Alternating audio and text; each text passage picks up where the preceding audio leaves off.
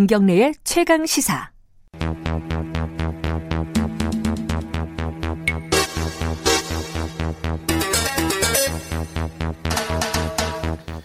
네, 사건의 이면을 들여다보는 추적 20분. 오늘도 박지훈 변호사, 장용진 아주경제 기자 두 분 나와 계십니다. 안녕하세요. 안녕하세요. 예. 2부에서 마지막에 윤태곤 실장이 어려운 게 옳은 길이고 쉬운 게 틀린 길이다. 요 얘기를 하다가 딱 끝났습니다. 네. 못 들으신 분들을 위해서 제가 리바이벌 하면 좋은 내용을 전달 꼭 해야 됩니다. 그런 내용. 예, 근데 이거만 들으면 무슨 말씀인지 모르시겠죠. 예, 이걸 아시려면은 다시 듣기 한번 해 보시고요. 자, 오늘은 어제 큰 뉴스 중에 하나였습니다. 정태수 한보그룹 회장의 넷째 아들. 아유, 아들이 많습니다. 정한근 씨가 외국에 있다가 잡혀왔습니다. 네. 무려 21년. 엄청납니다. 예. 지난 1998년에 도주를 했다 그래요. 그것도 예. 사실은 공식 기록이 남아있는 게 아니고요. 밀항을 한 것으로 보인다 그래요. 아. 정식 출국 기록이 없다고 해요. 어렵게 갔네요. 예.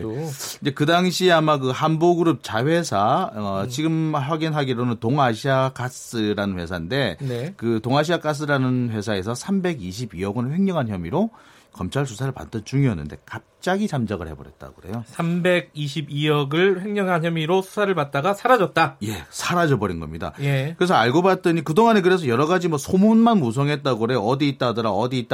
소문만 무성했는데 작년에 이제 JTBC 취재팀에 처음으로 이렇게 포착이 됐다고 그래요. 당시에도 그 정한근 씨가요? 그렇죠. 예. 정한근 씨가 처음 포착이 됐는데 그 당시에 교민들의 제보가 있었다고 합니다. 그래서 네. 취재를 해보니까 미국에서 그동안 체류를 하고 있었다는 게 확인이 됐는데 네. 영어 이름 4개를 쓰면서 미국과 캐나다, 에콰도르를 돌아다니면서 왔다 갔다 하면서 사업도 하고 있었던 것이 확인이 됐다 그래요.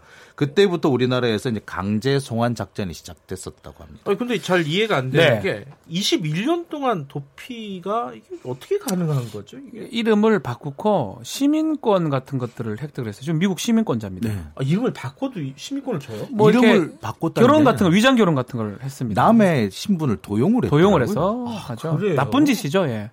그래갖고 미국 시민권을 획득하고 이름을 도용해서 또 위장 결혼을 하고 시민권 취득 절차를 아주 간이하게 해서 획득한 이후에 그렇게 이제 살았는데 우리도 알고 있었는 것 같아요. 한 일정 시점 중에 저 사람이 지금 있구나. 근데 문제는 에콰도르에 또 거주를 했거든요. 예. 에콰도르는 우리랑 범죄인 인도 조약이 안 돼 있습니다. 아하. 정부 요청을 하더라도 우리 입장에서는 횡령죄, 특경법상의 횡령죄로 지금 도피 중인 자인데 예. 좀 인도해달라라고 요청해도 협정이 안 됐기 때문에 인도가 안 되고요. 네. 그래서 고민을 많이 한 것 같아요. 어때 가기만 해라. 가면 잡아가겠다. 근데 이번에 파나마 가다가 잡혔거든요. 잠깐만요. 근데 네. 21년이면은 공소시효 네. 이런 건 없어요? 지금 문제가 네.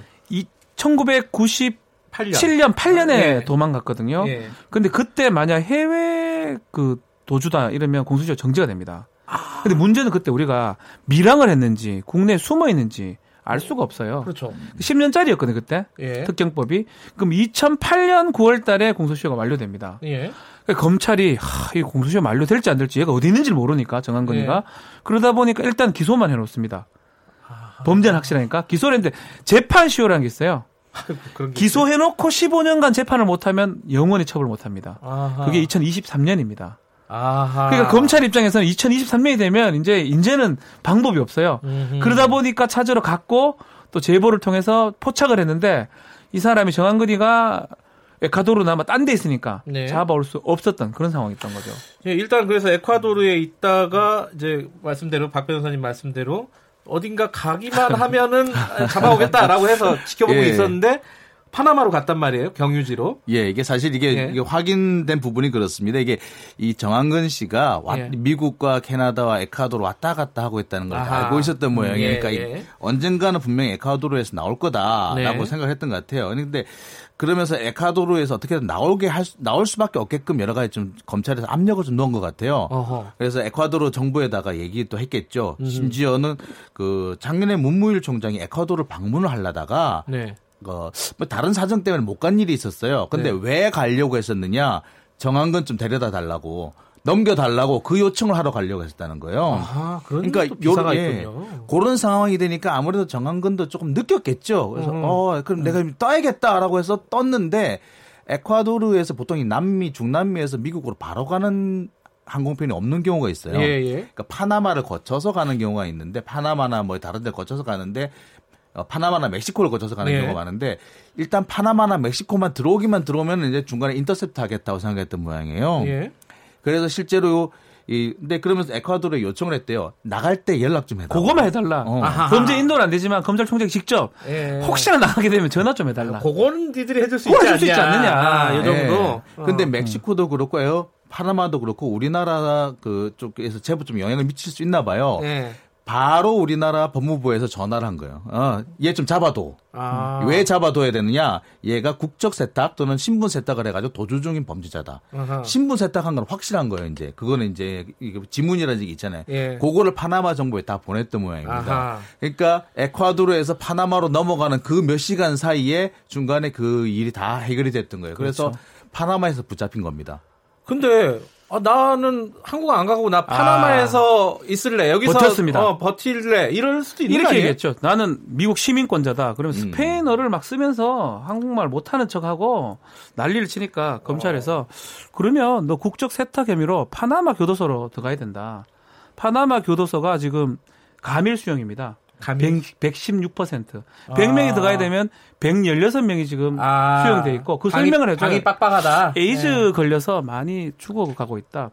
재소자끼리 폭력 사건이 계속 일어나고 있는데 그럼 협박 아닙니다. 사실을 얘기하는 거죠. 이건 같은데. 당신이 원하면 파나마에 그냥 들어가라. 우리는 상관없다라고 하니까 한국말로 잠깐만요.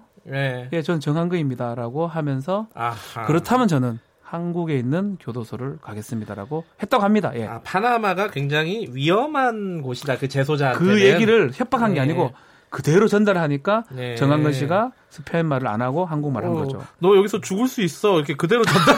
그게 협박인지 뭔지 모르겠지만 어쨌든. 뭐 멕시코하고 파나마가 이렇게 사실 그 동네 교도소가 좀 악명이 좀 높아요. 사실은. 자, 일단 이렇게 좀 드라마 같은 어떤 상황에서 한국에 송환이 됐습니다. 됐는데. 자, 여기까지 약간, 뭐랄까, 재미삼아 얘기한 부분도 있지만은, 근데, 사실 문제의 본질은 이게 한보 사태에서 출발을 한 거예요. 그렇죠. 한보 사태, 이게 가물가물합니다. 살짝 좀 정리를 하고 넘어가야 될 것 같아요. 한보 사태라는 말이 지금 가슴 아프게 남아있는 분들이 꽤 많을 거예요. 이게 IMF죠. 그렇죠. 말하자면. IMF의 시작이 바로 이 한보 사태부터였거든요. 그 뒤에 뭐 한보 사태가 터지고 기아 사태 터지고 하면서 연이어서 뭐 대기업들이 넘어지고 결국엔 우리나라가 IMF를 맞게 됐던 거거든요. 그래서 한보라는 이름만 들어도 자다가 벌떡 일어난다는 분들 제법 많으세요. 그런데 이 한보그룹은 이제 정태수 회장이 처음 그 창업한 회사인데요. 이분이 원래 세무공무원 출신이었다고 그래요.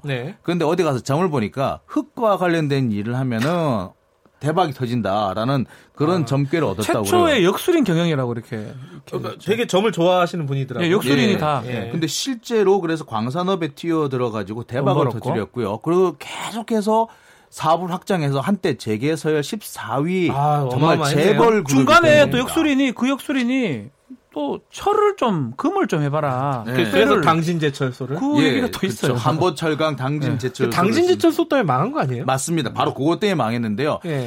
이 한보철강 사태가 무려 5조 원대 부실 대출 사건이었다고 합니다. 그러니까 건국 이후에 최대 금융 비리 사건이라고 그러는데 5조 원대의 부실 대출 중에 약 10% 수천억 원이 뇌물로 뿌려졌다고 그럽니다.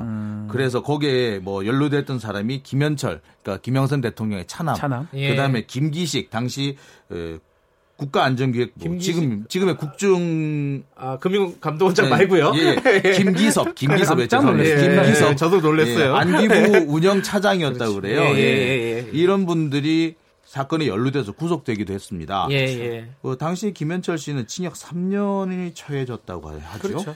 어찌됐든 이게 그러니까 당시 한보 사태라는 게 대한민국의 어떤 재벌의 어두운 면을 종합선물 세트처럼 딱 보여준 사건이잖아요. 정경유착이었죠. 정경유착, 부정부패, 뭐 관치금융 등등등.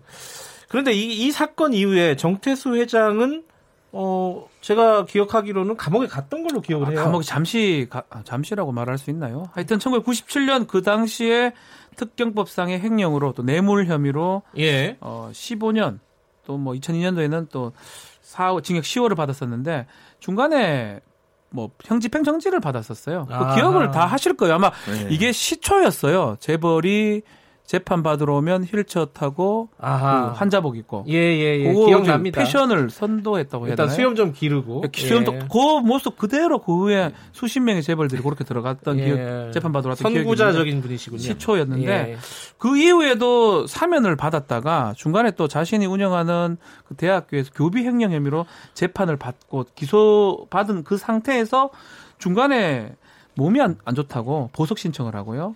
잠시 일본에 치료받으러 간다 했던 게 2007년인데 그 이후에 없어졌습니다. 2007 그러면 13년 됐어요 벌써? 12년.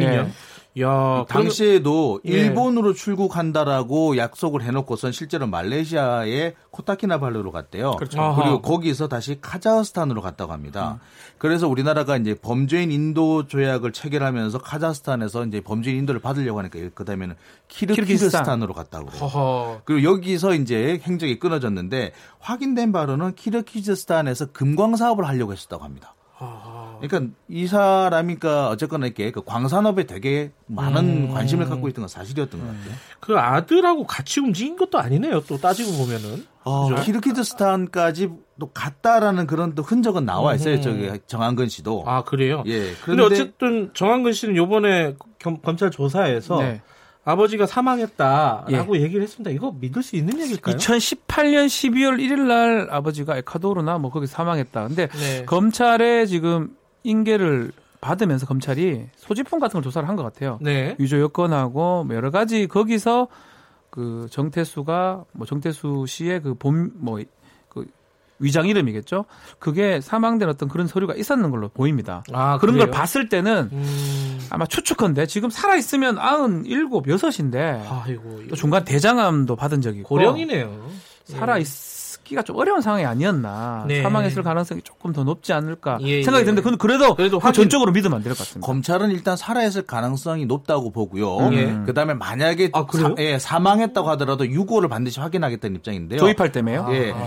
그 부분에서 왜 살아있다고 보고 있느냐면은 키르기즈스탄에서 에콰도르로 갈 때 이게 살아있다는 증거가 최근까지 키르기즈스탄에 살았다는 걸 흔적이 남아있대요. 그러니까 그 이후에 갔다면은 신분 세탁을 해서 갔을 텐데 건강이 안 좋은 상태에서는 신분 세탁 자체가 어려웠을 거기 때문에 분명히 살아있을 가능성이 높고 그다음에 정한근 씨가 최근까지도 노인 관련 질환 해가지고 이렇게 약을 처방을 받았던 기록이 있대요. 정한근 씨가 먹은 것 같지는 않고 그렇다면 이 정태수 씨가 먹지 않았을까라고 생각을 하고 있답니다. 의심되는 부분이 일부는 있군요. 그래서 뭐 확인된 바는 없으니까 지금 뭐 연령대로 보면 사망했을 개연성도 상당히 크긴 한데 검찰은 일단 시체라도 봐야겠다라는 입장인 것 같습니다. 지금 이 정태수 씨는 이제 사망했는지 안 했는지 지금 잘 모르는 상황이고 정한근 씨 같은 경우도 이 두 사람을 합하면은 뭐 국내 뭐 추징금, 체납액 이런 것들이 1위입니다. 1위. 2천억이 넘는다 이런 얘기겠어요. 거의 3천억이 육박하니까 부동의 1위죠. 부동의 1위고 아마 지금 체납자들 다 합쳐봤자 이거 뭐니? 그 정도는 제가 이렇게 통계를 못 봤는데. 근데 이 사람을 정한근 씨를 수사를 하면은 그 돈을 받을 수 있는 그러니까 사실은 어떻게 되는 거예요? 이 사람들 처벌도 뭐 중요한 부분이지만 더 중요한 거는 이 국가 체납액이거든요. 국세. 그렇죠. 이 부분을 받아야 되는데 상속이 만약 됐다 그러면요. 정태수를 통해서 국내에 만약 숨겨놓은 재산이 있다 그러면 그걸 찾을 수만 있다면 받을 수가 있습니다. 뭐 정한근이나 정보근이나 이런 사람들한테. 근데 문제는 세무공무원이에요. 정태수 씨가 원래 세무공무원 출신이죠. 탈세 잘할 겁니다. 그런 뜻이 아니고요.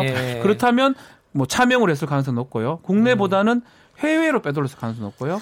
그렇다면 좀 쉬운 상황은 아니다. 어렵다. 찾아내는 게 재산은 분명히 있을 것 같아요. 그러니까 키르기즈스탄에서도 금광 사업을 추진한 적이 있고요. 에콰도르에서도 지금 정한근 씨가 유전 관련 업체를 운영했다라는 게 확인이 됐어요. 그러니까 분명히 상당한 액수가 있었던 것 같고, 그다음에 이 정한근 씨가 도주하고 정태수 씨가 사라지는 그 사이가 10년 정도 간격이 있는데 그 사이 동안에 아마 꾸준히 재산을 빼돌린 것으로 지금 추정이 되고 있거든요. 그러니까 네. 그걸 빼돌리다가 뭐 적발이 돼서 다시 이제 도주하게 되는 그런 상황까지 갔는데 재산이 있을 것 같긴 한데 네. 이것을 가져올 수 있는지는 이건 참 절차가 만만찮을 것 같아요. 그렇군요. 이게 그래도 끝까지 잡아낸다 이런 선례를 만든 부분에서는 뭐 저는 뭐 그렇죠. 바람직한 그러니까 검찰이 좋은 큰일 한 것 같아요. 네. 이게 2, 3년 두고 지금 한 거거든요, 사실은. 네. 궁금한 사람들 더 있긴 해요. 뭐 예컨대 김우중 회장은 어디가 있어요? 어디가 있죠?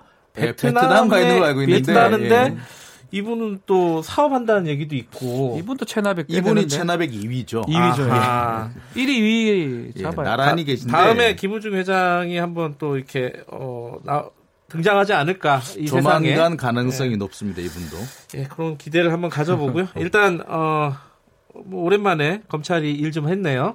네. 정말 오랜만에 했습니다. 예, 뭐 외국까지 직접 출장까지 가시겠다고 대단한 하셨으니까. 거죠. 사실 인정해야 됩니다. 알겠습니다. 오늘 말씀 여기까지 듣겠습니다. 고맙습니다. 네, 감사합니다. 박지훈 변호사, 장용진 아주경제 기자였습니다. 김경래 최강시사 듣고 계신 지금 시각은 8시 46분입니다.